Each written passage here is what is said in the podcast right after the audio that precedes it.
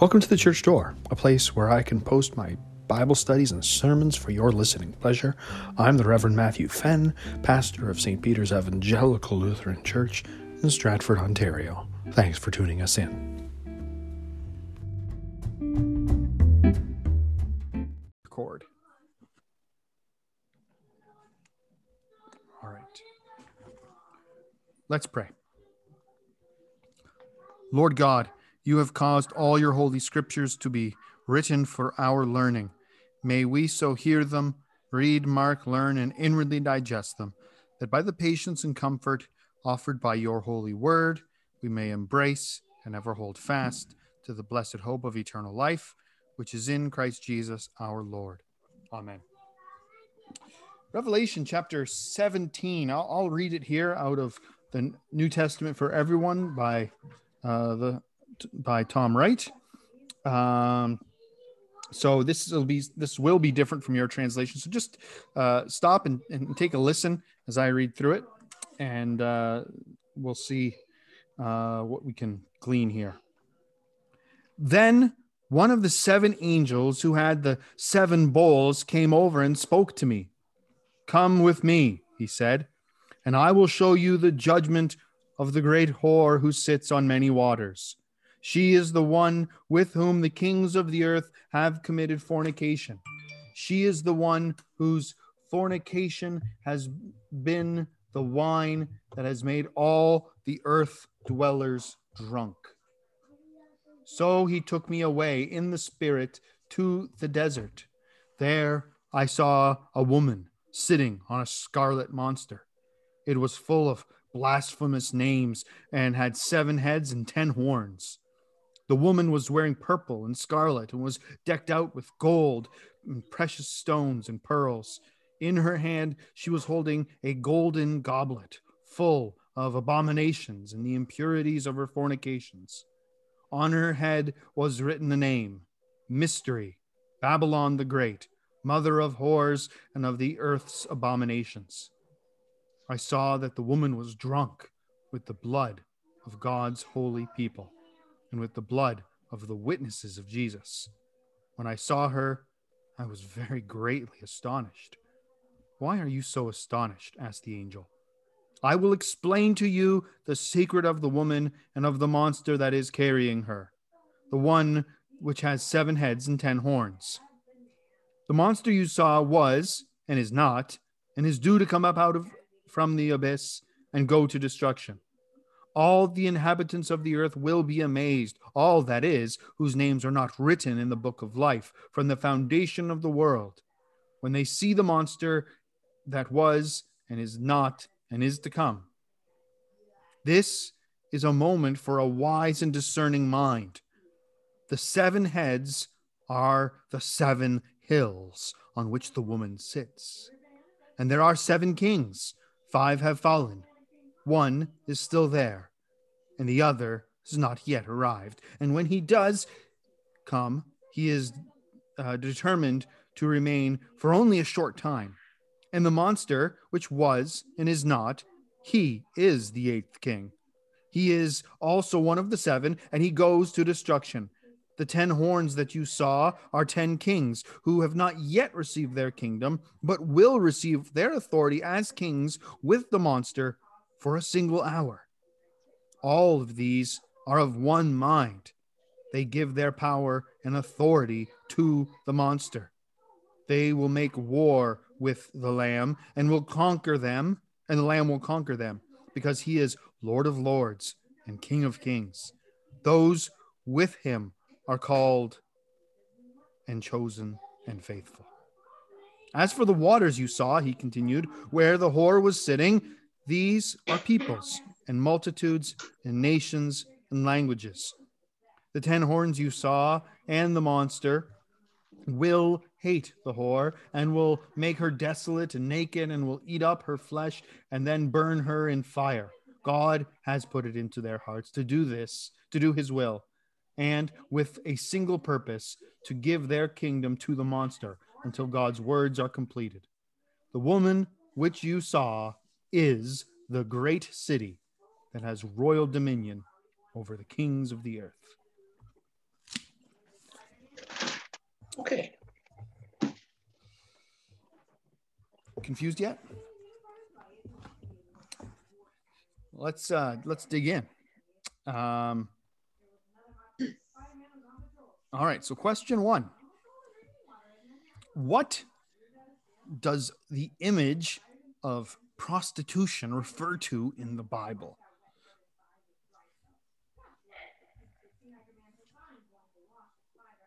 What does the image of prostitution refer to in I the thought it Bible? meant idolatry. Idolatry. Yes, absolutely. I- uh, abso- absolutely. And I have a whole ton of verses there to prove that, don't I? Um, let's let's look up at least um, at least one of them. Um, uh, I think um, Ezekiel 23 i- i- is the common one. Um, let's look that up quickly. Um, just I want you to see this so that you you, you see it. Um, Ezekiel 23. Um, um, uh, the, the word of the Lord came to me, Son of man, there are two women, the daughters of one mother. They played the whore in Egypt. They played the whore in their youth. Their breasts were caressed there, and their virgin bosoms were fondled. Uh, Ohola was the name of the elder, and uh, Oholiba was the name of her sister. They became mine, and they bore sons and daughters. As for their names, Ohola is Samaria, and Oholiba is Jerusalem. Um, and it uh, and it and it goes on. But this whole chapter here, um, especially verses two through four, tell you something specifically. Um, um, um, what he in this verse here what did the prophet call a prostitute Refer to steve, steve Go ahead. you- you-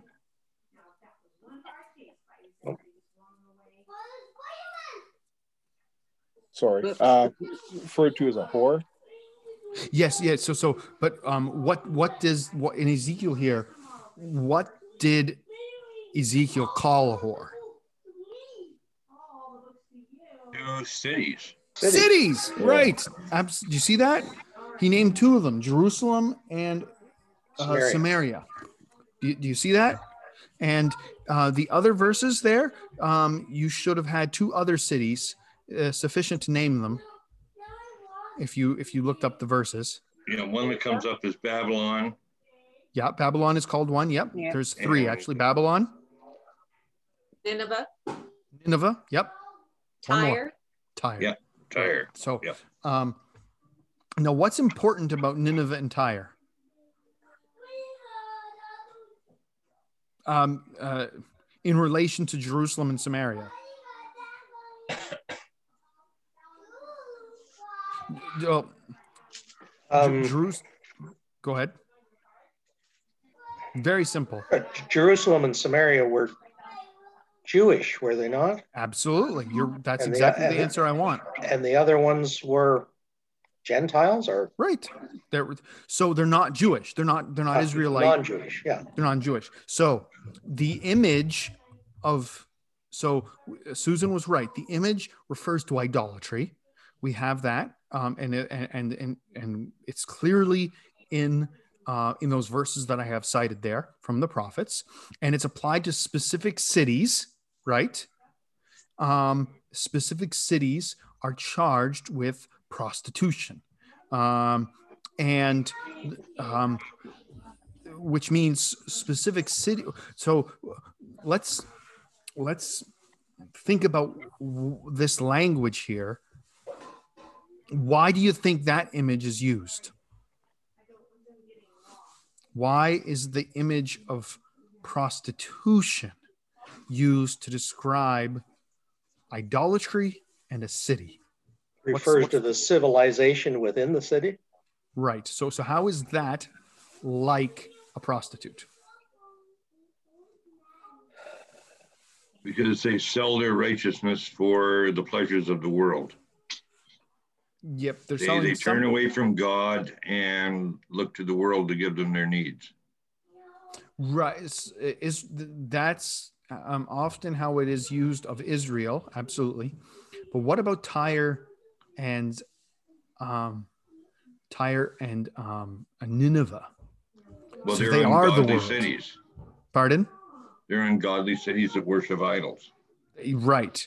Um, now, um, the, so the, the idea is they're the ones who are selling themselves out. You, you, you see that? They're the ones who are selling themselves out, and they're doing. And um, what does uh, what do prostitutes do but try to entice you and lure you, right? Lure you, seduce you, right? Those, so those are the those are the images that. So the idea is certain cities lure people, they seduce people, they lead them astray with promises of right whatever, and and in doing so, they're leading them to idolatry. You see that? So that's that's how it's used of um, of other cities.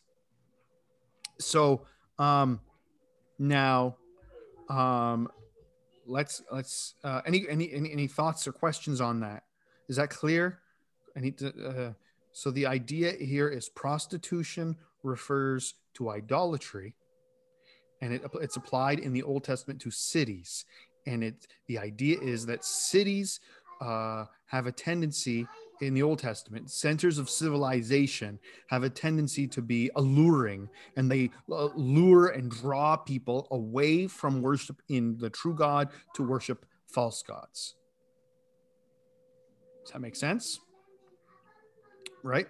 Um, now, we've d- we did a little bit of background work. Now let's jump back to Revelation. Why is Babylon the Great? I should have put Babylon the Great there in the question. Why is Babylon the Great called a prostitute? And you don't have to interpret what Babylon the Great is at this stage, right? So that's a future question. But just what does the text what knowing what we know so far, what why is Babylon the Great called a prostitute? It's the home of the beast. Right. So what is it getting the world to do? It's getting the world to leave God. prophets. That yes.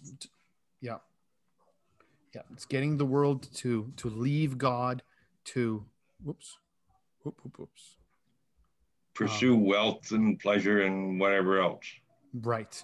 Wealth is in it. And um, neglect ab- God and the work of God. Right. Yep. That's right. Yeah. Yeah. Do you guys do you guys see that? Um, it, it, it's it's it's it's luring people away from worshiping the true God to worship something else. That's and that's what Babylon the Great's doing. Okay. Questions on the image of prostitution here before we move on to the next part of the question. Okay. Uh, the next question, question two. What does it mean that the prostitute has become drunk with the blood of God's people? This is pretty. The one footnote mentioned that uh, the prostitute or Babylon was so, full of bloodthirsty, persecuting God's people. Persecuting God's people. Absolutely. Yeah. That, that's that's um, yeah. I, I think it's it's pretty s- uh, self-explanatory there. Um, and and what's the goal of the prostitute uh, using her seductive power? What's what's the goal? To lure people away from God so that they're lost. So that they're lost, right? You have Yep, to that's steal them from God. Yep. And this is this is um, um, described in, in a- as making war, right? Making war on um, On the lamb, on the lamb. Yep. Yeah. Great. All right, so we have that background there. Let's jump into question three. Um, how is the prostitute identified in the last verse? Start there.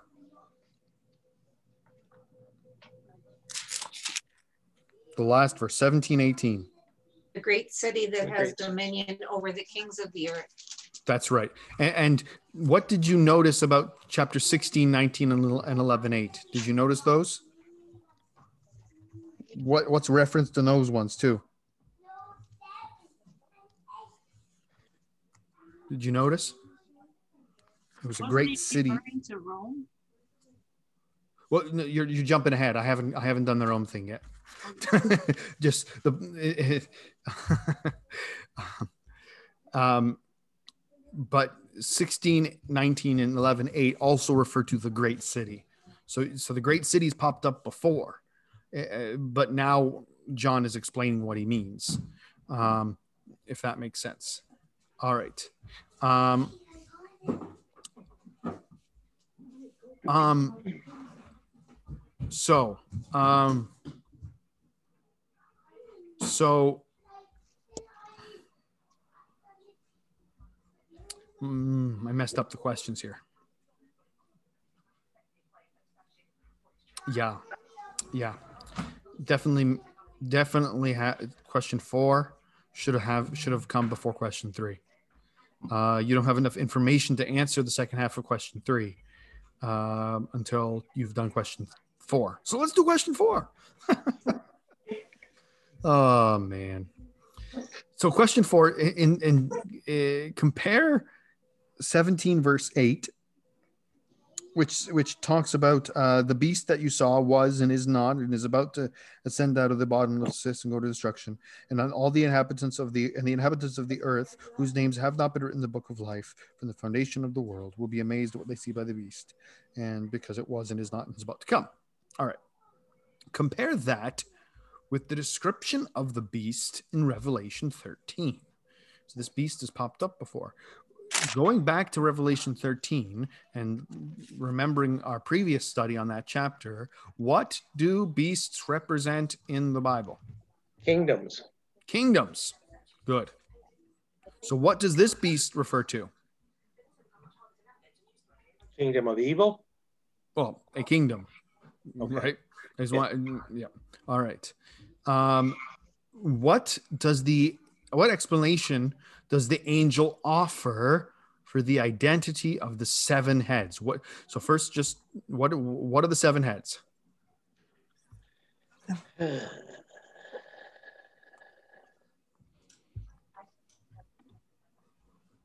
Seven Hills. Seven hills, and they're also and also what? Seven Kingdoms. seven seven kings, right? So you have seven the seven heads or seven hills, which are seven kings. And, and what are the ten horns? They're the 10 kings who will make war on the Lamb. Yep, he, they're the ten kings, right? And what do the waters refer to? People of all the different lands. People from all different lands. Okay. Um. So now there's a. I want to show you a picture here.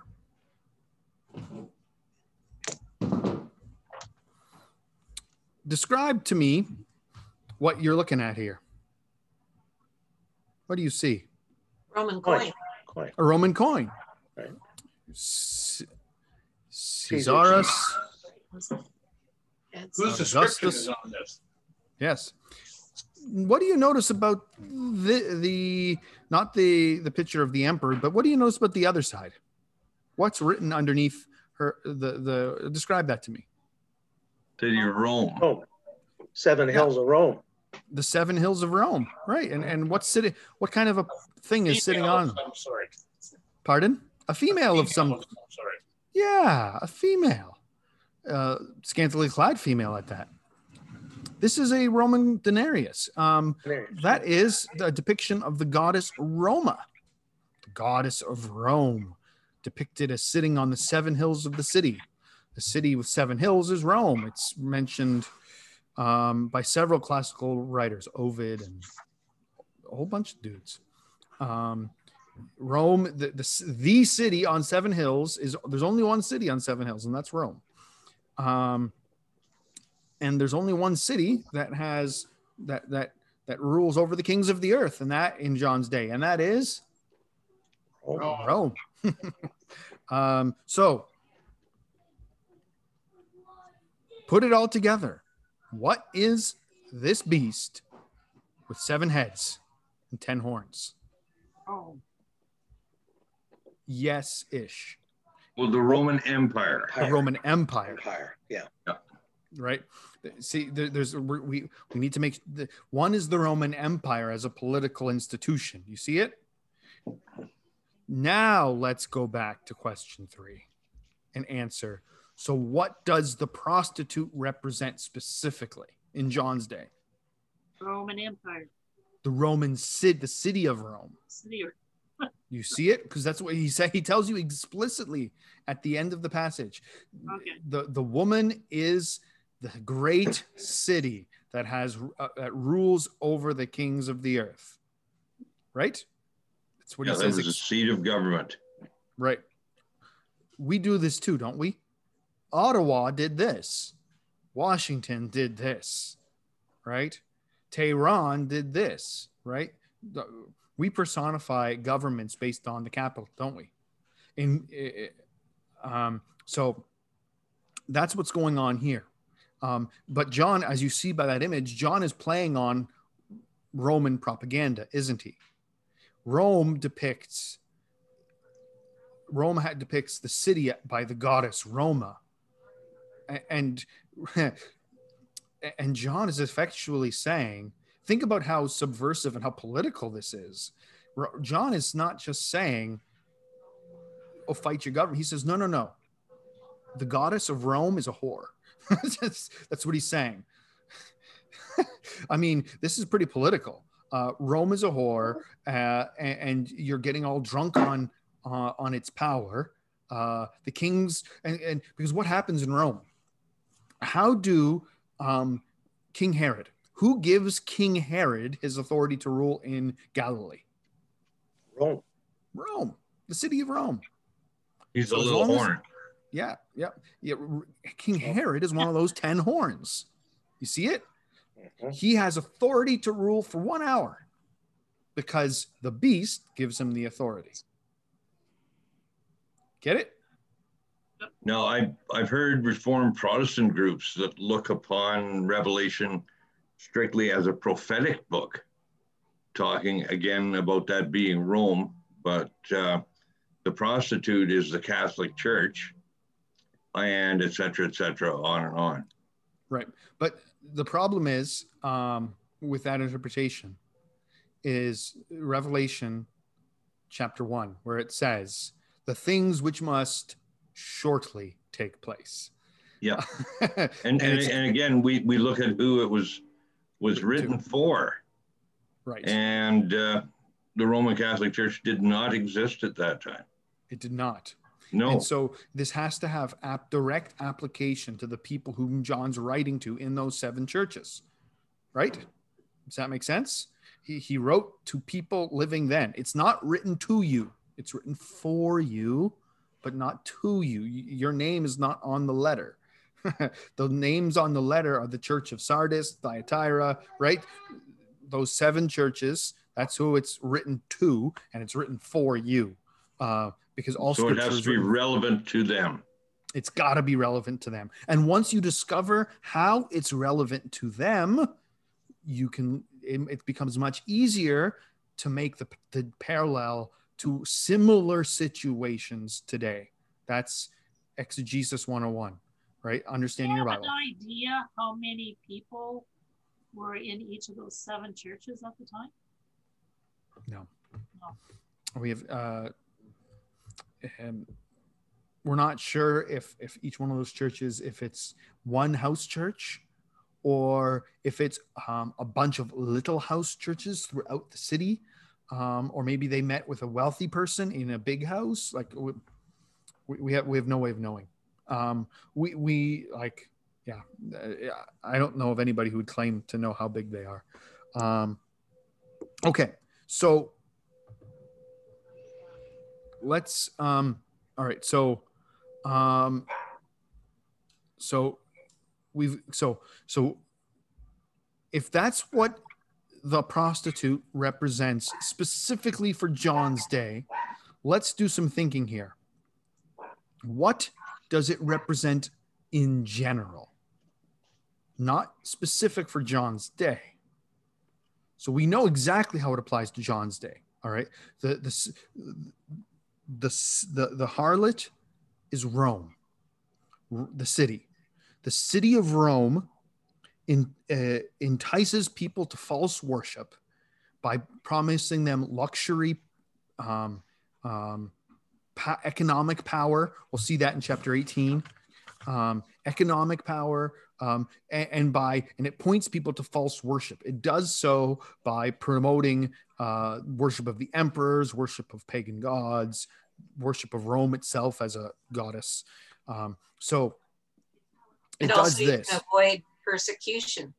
and, and that's right and it would help you avoid persecution um, the beast is the empire um, and the empire um, has um, seven heads um,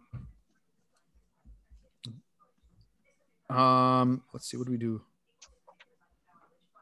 yeah so we're, we're going to get to that a, little we're going to get to how all that relates in a little bit um, so so based on that what might the prostitute represent in general? Secular society. Yeah, something like that. Um, yeah, I think that's that's uh, that's a good beginning. Anyone want to say something additional to that? How would you clarify that further? Secular society is a good start.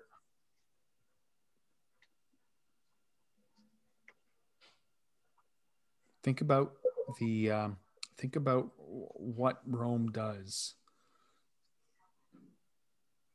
I know it, it's a bit tricky. I would say it's something along the lines of it's something along the lines of political and economic forces which move the world away from worship of God to worship other things. Right? It's it's it's the political, economic, and re, uh, religious movements of the world, if that makes sense. Um, I, I'll give you a good 21st century example, some 20th century examples. Communism. Was communism political? Yep. Yeah. Was it economic? Yes. Was it a religion? Sort of. Absolutely. Became Absolutely. a religion.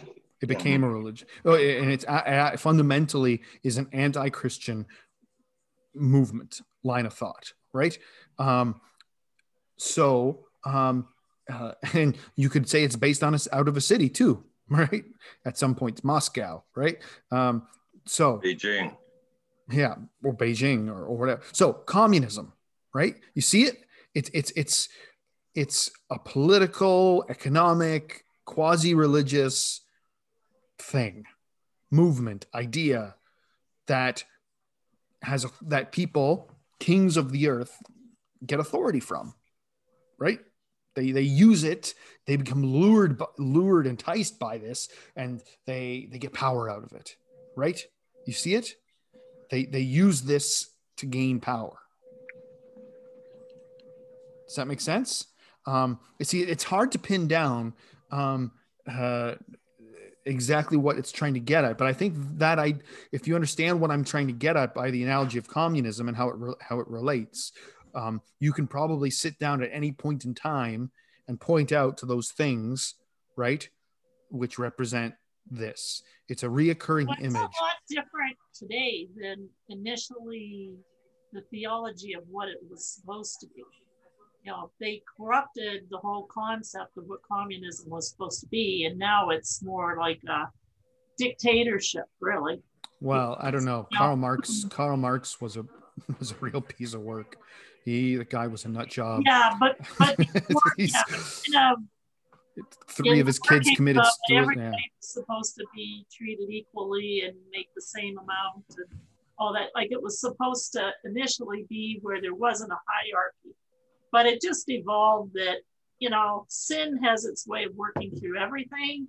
And, you know, they still have the individuals that wanted power and that were corrupted. And it's a lot different than what the idea was supposed to be. It's Yeah. more of a dictatorship today. And Yeah. what they say there's um, elections, but you know, when you're killing your opponent or trying to kill your opponents, that's not a democratic election. Yeah. But, but, but the thing is, if communism actually worked, it would have been present long before it manifested itself. There would have been communist governments uh, throughout history, but that's a fairly, fairly recent innovation, last 200 years, basically. All right. So let's move back. Let's move off of communism here. Yep. Uh, and let's let's finish up question three. We have two little side questions which start to bring a little application here, which I think is important. So let's. The first question here is: How might she, the prostitute, have tempted and seduced the Christians that John knew? I have a reference there to Revelation 2 20 as a hint. So so how how might Rome have tempted the Christians in the first century? Undermined You- loyalty to God. Undermined loyalty to God. Yeah, and in what way? What? Let's just brainstorm. What what what way? Practical ra- ways would could Rome do that Say that Economically, economically? Yeah, they, they, they, they give you benefits if you swear allegiance to Rome, right. and if you don't, they persecute the heck out of you. Yeah. Yeah, A- a- and, um, you know, they throw you throw you accolades and put you on CNN and all sorts of fun things, right? Um, uh, otherwise, they cancel you. Um, and you cancel today. Cancellation isn't quite the same thing if you're canceled by the Roman Empire. um, to be canceled by the Roman Empire is not a fun thing. Um, um, all right. And, and so seeing that, in what ways does this prostitute, Babylon the Great, in what ways does it tempt Christians today? So another way to say that is how does the world tempt Christians today? By wealth, prosperity, power, um, enjoyment. wanting to Uh, be accepted, Wanting Yeah. to be accepted. Yep. wanting to fit in. Mm-hmm. Not Um, being canceled. not being canceled. That's Being right. Um, uh, also, um, getting put in Facebook jail. getting paid. Yes. um, also, um, um, there's a there's a big movement now to um, uh, shame certain groups of people into accepting their point of view, right? Um, um, yeah, that, that's a bit of a different Bible study, but yeah, uh, uh, making fun of Christians in the media, right? Christians are, are hardly ever depicted as being smart, intellectual uh, people. We're always, you know, simplistic buffoons in the movies and TV, right? You know, uh, it's, it's very And- rarely. And lately in the media, we're a bunch of sex crazed pedophiles. That's right. Or uh, conspiracy theorists, or you know, um, who knows what. Um, but so the world tries to tempt Christians, um, and also by challenging our, uh, also actually by challenging our core beliefs, right? Um, by by by changing uh, fundamental ideas of what the society teaches, and, and so that um, to be Christian is is is to believe things that the world thinks are are backward or or or wrong, or sometimes they would say um, um, harmful, um, and that pressures people. that tempts them uh, into into conforming to the world's ideas. So this is very alive and and, and living today. This is a, this is a relevant relevant.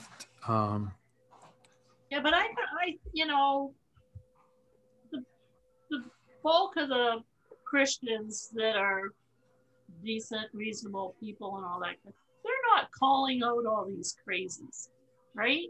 You know, the uh, in the Catholic Church, what happened to all those kids and all that, and then down in the states with all the crazy Christian right wing fanatics and you know they're anti-black they're anti-everybody.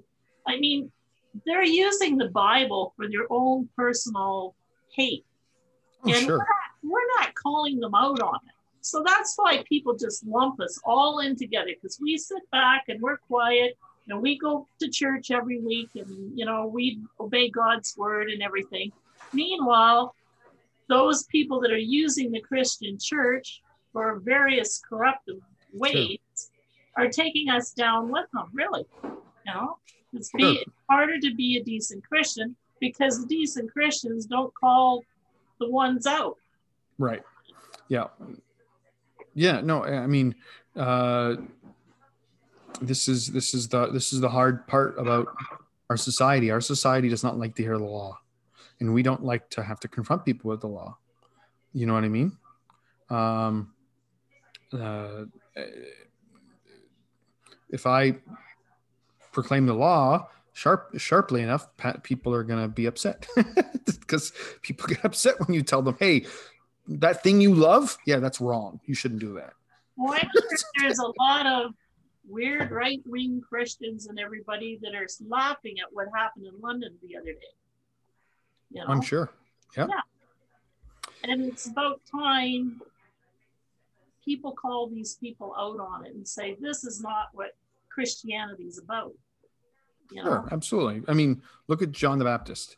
Uh, John the Baptist, um Herod, um, was it? He had his brother's sister or something, and it was against the law, God's law, and, and Herod called him out. you fox, right? I mean, that's, uh, uh, it, and he was thrown in jail because of it. And he actually lost his head because of it. Um, right? He, he from for calling out uh, that kind of thing. So that eh, that that kind of thing has always been part of the church. We, you're right. We have kind of lost it. Um, all right.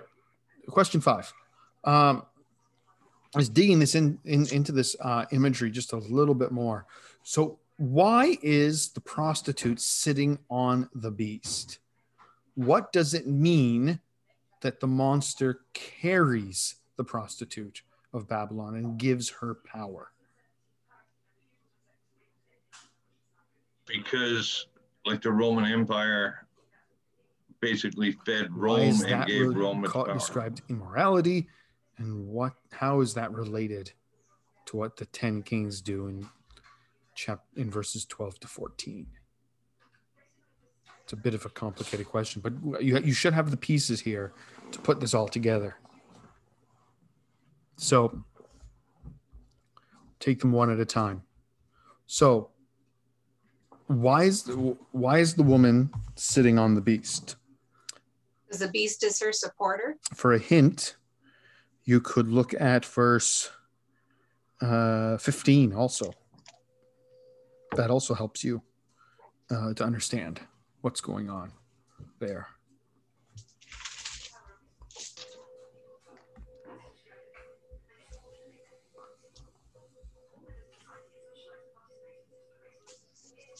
You see it? So, so in verse 15, you've got the woman is seated not on a beast, but on what? On Water. waters. Peoples and multitudes Yeah. and nations and tongues and languages. People, right? All right. So you have people. And we we've why what does it why is this the prostitute enthroned seated on people What is that? What is it? What's the point that John's trying to get across? That's the idolatry again.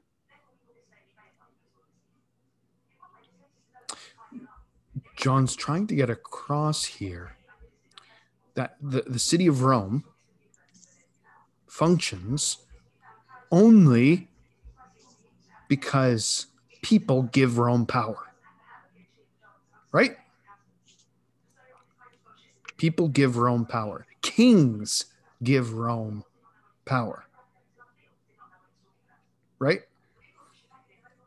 Um, the the um, the monster the, the monster who is is seven heads which are seven kings and they have 10 horns which are 10 kings those kings give the the, the city its power um, they're the ones now, now why is that described as immorality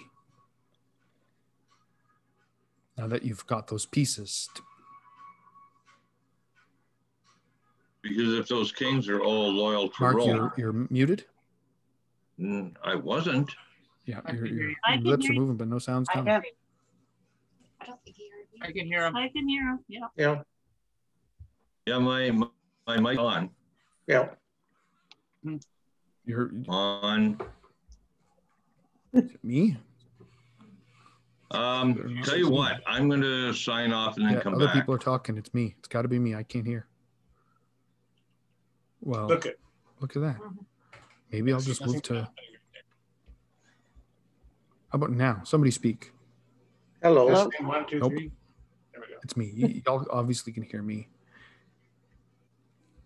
All right, try that. Yep. Oh, all right. Hi. My ear. Well, stupid things. All right, try that. I had Um, that problem last week. So we'll try that again. All right. So maybe you guys were answering, and I and I I was like, wow, this is an awkward long. silence. I, I was actually. Can you hear me now? I can hear you now. Sorry, I, I I didn't mean to be rude. I I actually didn't couldn't hear anybody. I thought you guys were all quiet and silent. I thought I was No wrong, worries. which I was willing to believe. All right, so what how, what did you guys answer? I I answered that it was um, again because they get all of the financial support and their power from the people, That's right. from the other kings that are controlling those people, Right. And now, why is that described as prostitution?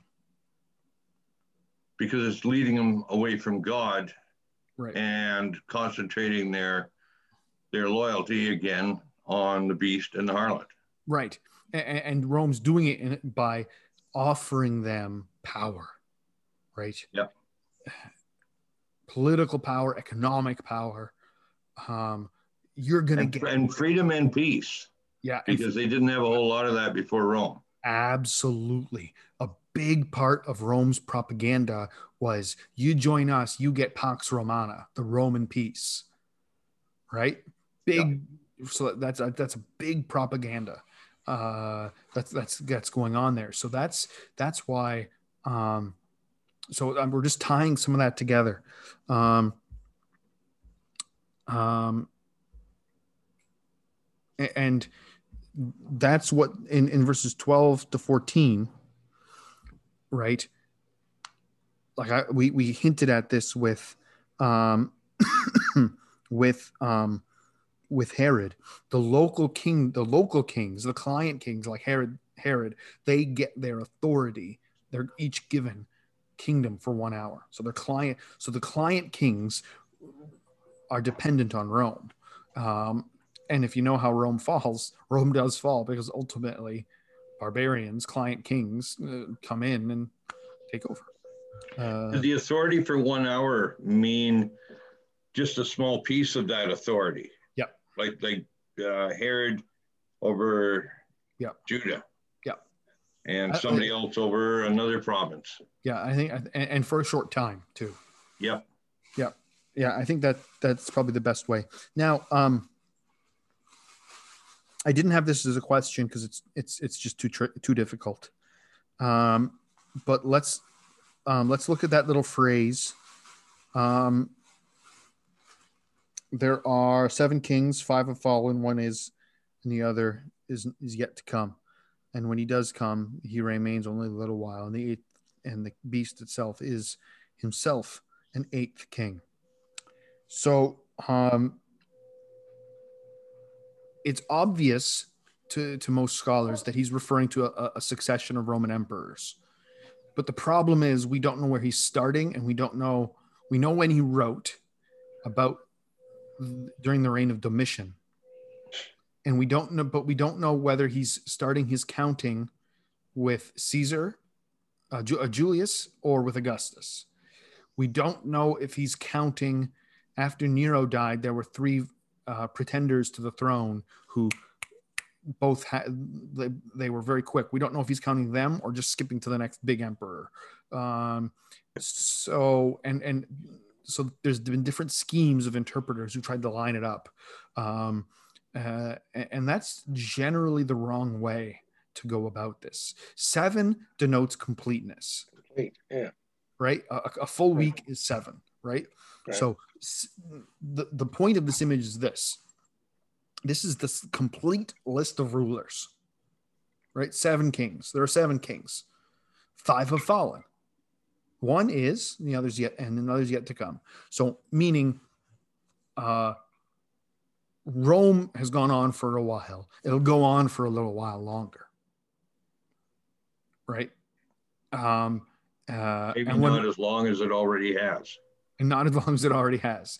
Um, and, and when um, um, and when the last emperor falls, evil will still endure. right? Uh, there'll be an eighth king, and he's the beast, and right, and the cycle repeats itself. Um, um, I, I think it, it, it's something along those lines. Uh, it's a very tricky image t- to get. Um, um, and especially if you move it beyond Rome, which I do, I do think it has an application beyond Rome. Um, how, how does this relate to um, to the image in general? I, I, um, I don't know. It, it, it's very tricky. Commentators end up talking about the whole trying to line this up with the Roman emperors, and then they move on. And they, they say they don't oftentimes they don't you know i'm reading through the commentaries. I read through like seven or eight commentaries on this and and very none of them just came out and said here's what it is. Because that's just not you just can't do that in revelation i guess. Anyway um but we know that seven and and 10 also 10 is is a round It's number it's not actually 10 kings it's uh, a, a complete list of kings um, this kind of thing. So the, these numbers are symbolic. Um, they're not literal. That helps us to not be hung up over the nitty gritty details, um, but to see uh, the bigger picture. And I think the bigger picture of this whole section will become clear um, when we go into our next questions here. Pastor, on, on my footnotes, it says that the eighth king, uh, the Antichrist who plays the role of a king, but is in reality part of the cosmic struggle between God and Satan. Yeah, I, I, I legitimately don't think there's any scriptural warrant for the idea that there will be some one final antichrist dude at the end of time. I, I just John already has told us you've heard that antichrist is coming, and indeed there are many antichrists. Many, yeah. Um, so I think, um, and he says, um, "Who's the antichrist? But he who denies that Jesus uh, is God in the flesh." Um, so um, I I don't think. Um, I think what the an- antichrist is is the way I understand it is essentially more like an like an office that different people fulfill at different times. Um, if if that makes sense. Yeah. Um, Job description. it's a job description. That's right. It's it's more of a job description than an identity. Um, it, in um, in the Reformation time, who did Martin Luther say was that true Antichrist? Hope. Leo. It's in the Book of Concord. We uh, some Lutheran pastors will tell you, nope, the Pope is the Antichrist. Period. Always, ever, and will ever shall be, world without end. Amen. Um, and um, I- don't take that that interpretation of that text. I think that's Luther's making a historical judgment. Hey, I've I've, I've looked at the world around me, and that guy's the Antichrist. um, uh, At that point in time. at that point in time. Yeah. Um, to say the, the Rome of today is not nearly what the Rome of the 1500s was. It's got no. It- It's, it's interesting when you read through some of Luther's works, he quotes some of the earlier popes in very good light. oh yes, yep, Yeah, so Yep. it's not the office of the papacy, it's that particular individual at that particular time. yeah, or it's what the papacy became by the time of the Reformation. Um, Yep. And uh, I mean, it, it's not that anymore. Um, Rome does not have the same political power that it, it did at that point in time. So, I, but that's a different Bible study. um, so, question six here: Why do you think the beast who supported the prostitute later attacks and destroy her? What's the significance of this? So, why do you think the beast eventually attacks and destroys her? Satan ultimately seeks our destruction. Right, but that's uh, in this case you've got two forces of Satan, one force of Satan destroying another force of Satan. Yeah, and you preached about that last Sunday about a house divided against itself. That's right. Yep. So it's probably not. It's probably the remnant of the faithful. No, in this case, it is a house divided against itself. Oh, really? It is absolutely. Okay. That- that's the significance that evil ultimately. The significance is. Uh, let me try. Let me do the significance, and then we'll work backwards. The significance is that evil ultimately self implodes. Right? hmm Can you name? Can you? na- Uh, you don't have to say it, but can you nod your head in agreement if you can think of a, a historical example of evil self imploding? Yep. The fall of the Berlin Wall is a good example. Right. Evil self tends to self self implode, um, um, and so that's the idea here. Um, the provinces will ultimately eat up Rome, right? The um, this this is the kind of image. Rome will eventually be invaded and and collapsed, or right? Uh, evil ultimately uh, self implodes. So if evil self implodes, why might the beast destroy the harlot?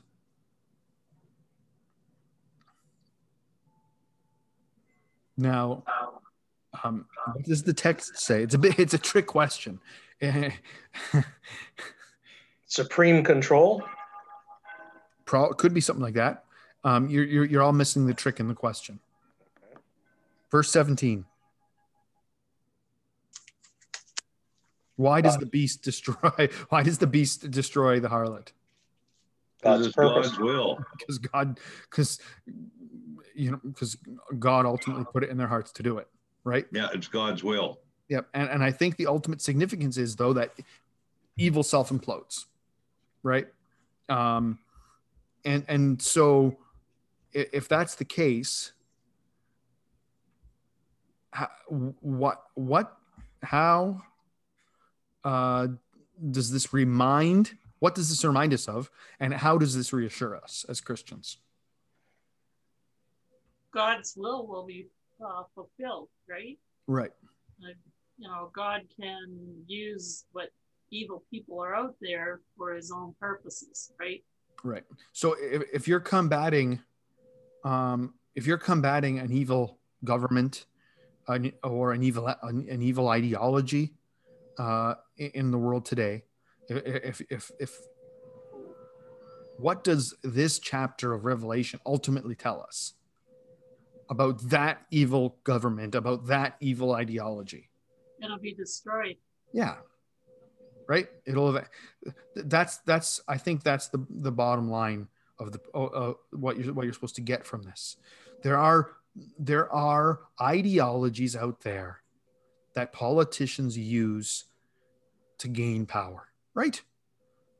economic, political, religious ideologies that politicians will use to get authority and get power. And ultimately, the whole ta- house of cards will come clashing down, and then they'll find a new ideology to prop up and get power a different way, right? And the cycle will continue.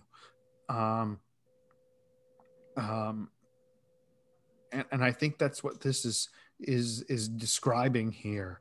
Um, and it has particular to that's the general application. The specific application to john's day has all to do with rome. So don't worry one day rome will the city of rome won't rule the earth forever. Uh, one day the uh, uh, the empire itself will they'll go into upheaval and the whole whole house of cards will come collapsing down and for certain we know that that happened.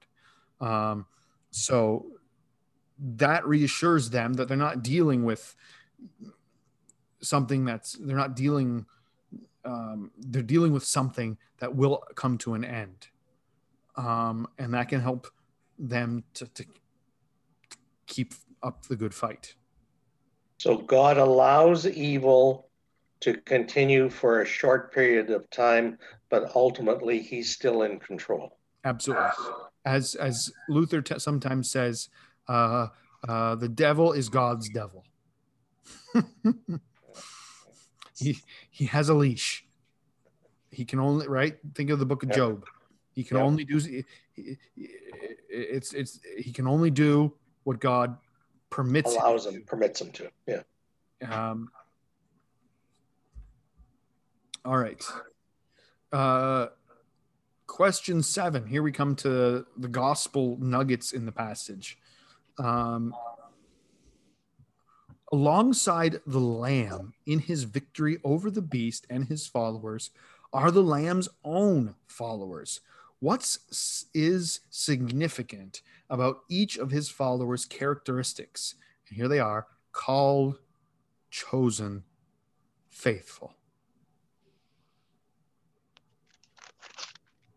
So let's each one of those called, chosen, faithful. Well, Let's take the first called. What's significant about that idea? Called. What does that mean in the Bible? Called. They follow Christ. They're hearing, heeding the call of the Holy Spirit. No, I don't think that's quite it. Think back to your catechism, the third article of the creed. Called by the gospel. Yes. Called by the gospel, enlighten me with his gifts, right? That's so when you see the word called in the Bible, it refers to the call of the gospel, how God, through the preaching of the word or through baptism, um, which is the word applied through water, but through the word, God calls you to faith, right? He's called me by the gospel, sanctified and kept me in the true faith. Chosen, that one's a little easier. What does chosen refer to? We're God's children. We're God's children. Absolutely. And, and um, since when have we been God's children? Baptism. And, and before that, too. Um, Our names are written in the book of life. since when? Even before I was conceived in my mother's womb. That's right. But it's in the text. Um, where is it? Whose names were? And it's it's in the negative, but it, it, it's um. Yeah, yeah, yeah. Uh, verse eight, the end of verse or the middle of verse eight, and the inhabitants of the earth whose names have not been written in the book of life. From when? Creation of the world. From the creation of the world. Right. This is that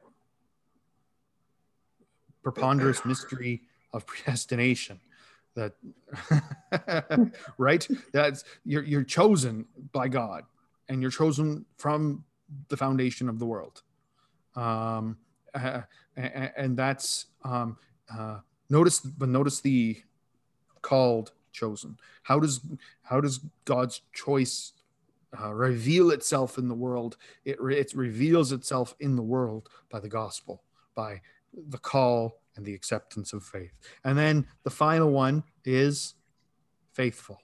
Now, what does that mean? That's Followers. followers, right? That's right. Um, and in the context here, um, it implies not giving in to the world's temptations, right? Not listening to the world, not believing the world's ideologies, not compromising uh, your faith with um, worldly beliefs, not uh, right, not uh, entertaining the prostitute, so to speak, right? You, you, see, so you get the you get the image. What what John's trying his he's his imagery is dense and, and it's hard, but once you get a little of it and you can speak in the image, you, you might get it, right? Uh, don't listen to the hot prostitute. Don't entertain her, um, right? And and note that this is not an anti-women uh, image because this is not the only woman depicted in, in this in this chapter is in this book is it where was the other woman we saw Standing on the crescent moon. standing right remember the people of god who are pure and clean and chaste. And in chapter 22 there's going to be a wedding. Right? Uh, or, or, not maybe chapter 21 uh, in the in the in a coming chapter there's going to be a wedding between that and where's that woman? She's being kept safe by god. Right? So there's so don't don't uh, be offended by the by the by the imagery here. Um um but um faithfulness to god right?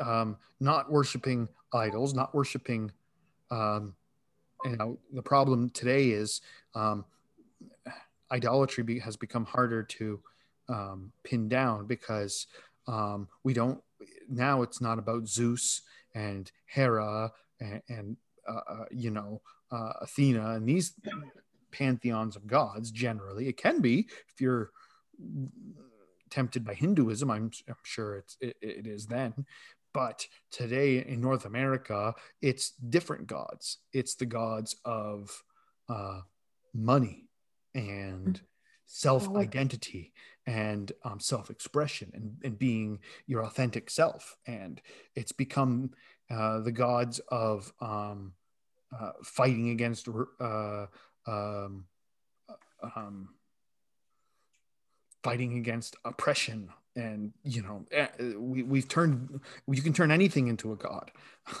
Um, you can turn uh, serving as usher in the church into your god. Don't know why you would do such a silly thing but you could do it. Um, we're very good at making other th- things other than god god. Um, and there's the lure to do that. Um, and so this chapter is reminding us to uh, uh, this chapter is reminding us of of how God has called us. He's chosen us, um, and He's set us apart. And evil will self implode. Evil will be dealt with. It'll lure people. It will entice people. The world will do the world's thing. God's got us safe. Um, yeah, and, and the rest of those. Um, I, uh, the next part of the question is something personal to you. It's a, a question that uh, we won't answer here, but it's to what extent would you describe each? Uh, uh, could you could you be described as each one of those things? Called, chosen, and faithful. That's a question you have to ask yourself. Um, uh, we've got this. What are the implications of child? We, we kind of covered that. Um, and and notice how can we be faithful in the midst of a crooked and twisted generation? Philippians 2. Did any of you look up that passage? Because I think there's some neat parallels here, especially with that idea of a uh, twisted and perverse generation. Jesus called, remember, Jesus used a similar phrase of of his uh, of the of the, the the generation in Jerusalem. Remember what he called them? A wicked and adulterous generation. Remember that? Uh, so Jesus uses the similar language to, um, but uh, Philippians chapter two, verses fourteen through sixteen, um, he says, um, can't see the four. In any case, Uh, my, is that? And right? do everything without. Oh no, sorry, complaining. two, two, two, two, two, not four. Yeah. Not four. Sorry. I'm like, that's not right. There we go. Do all things without murmuring and arguing. Um, boy, I was talking to somebody today, and we we North Americans love murmuring and complaining. put Facebook into our friends, and we never do the old-fashioned thing where we go, "Oh, I have something. I have a problem with that person. I'm going to go talk to them." No, we we we smile at them and, "Oh, nice to see you. It's great." Oh, and not ten seconds after they're out of our reach, oh man, that nasty piece of work. Wish she would just leave me alone. Stupid pastor. that's right. No, that's um, but this we all have that tendency. It's everywhere in our culture. I just thought of that as we're looking at do nothing without murmuring or arguing, so that you may be blameless, innocent children of God without blemish in the midst of a crooked and perverse generation in which you shine like stars in the world. It is by your holding fast to the word of life that I can boast about the day of Christ, that I did not run in vain or labor in vain. so notice what Paul says. How do you stand fast uh, in the midst of a crooked, uh, a a crooked and perverse generation? By holding fast to the word of life. Don't let it go. Hold it fast. And of course, you know, don't argue and complain about it. Uh, that's and, that, and that's all of us. Absolutely all of us. Uh, all right. What would you pick as the key verse here in in Revelation 17 here? At 14. Yeah. Yep. Yep. Yeah, I was the same. Yeah. So did I. Yeah, yeah. Um the other one I would accept would be the would be verse 18 because it, it summarizes some of the 18 or 17? 18 the woman you saw is the great city. Uh, that that that's also a, a, a key idea at least in terms of application as to what john's trying to get across. Um, that that um, society is society is a whore and it will uh, uh, attract you and seduce you and try to uh, uh, try to do all those things. Um, but yeah the gospel nugget the the, the, the idea there is is is verse 14 absolutely. Um, and then were there was there any extra questions lingering questions you had about this chapter? Did i not cover something? Was there a detail i missed? Uh, did you disagree with me on something? Want to flush it out duke it out? Don't argue. All right. Great. Well, l- let's uh, offer a prayer. And if there's any further discussion, we can do it outside of the recording.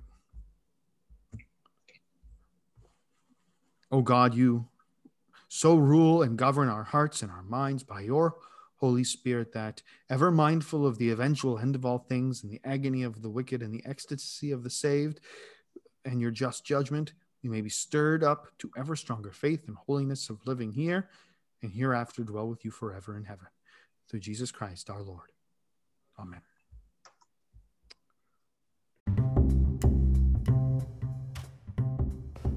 You've been listening to The Church Door. Thanks again for tuning in. If you have any comments, questions, or feedback, you can reach me, Pastor Matthew Fenn, at revfenn, R E V F E N N, at iCloud.com. Look forward to having you with us again next time.